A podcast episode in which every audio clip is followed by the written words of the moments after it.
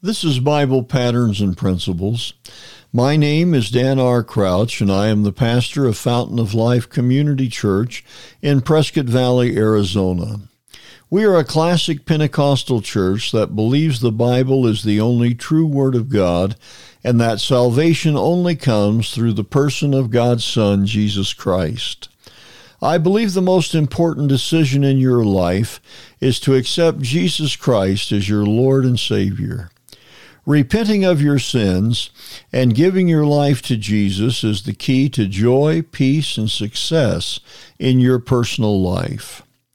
At Bible Patterns and Principles, my goal is to help you find the peace and comfort God wants you to experience. Let's look at a verse for today. Psalm 57, verse number 1 declares, David, when he fled from Saul in the cave, declared, Be merciful unto me, O God, be merciful unto me, for my soul trusteth in thee.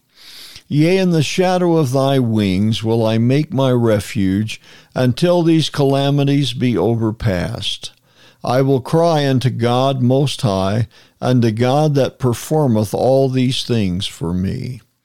He shall send from heaven and save me from the reproach of him that would swallow me up. God shall send forth his mercy and his truth. May the huge calamities that have struck our nation in these last days cause us, friends, to return to God. We have seen the coming of the coronavirus bringing death to many and a disruption to our whole society. We have seen how our privileges and freedoms can be taken from us. We must turn to God during the times of difficulties like this. Even in the loss of life and earthly treasures, God can bring us comfort and peace. He will be a refuge in the times of storm and will save us from a world that is filled with destruction and a lack of direction.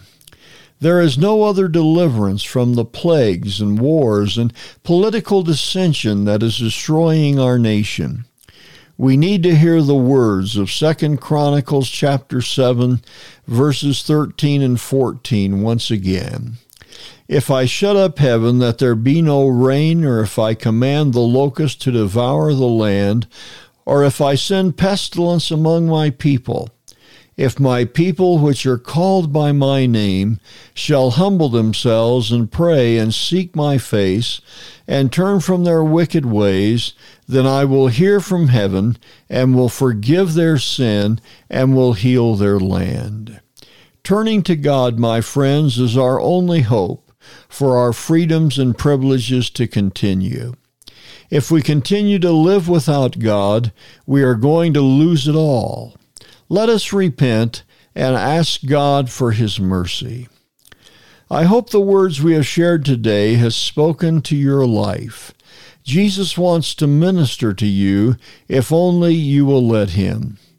If you have not done so already, invite Jesus Christ to be your Lord. All you have to do is to invite him to forgive your sins and be your personal Savior. If you ask, He will honor your prayer. This has been Bible Patterns and Principles.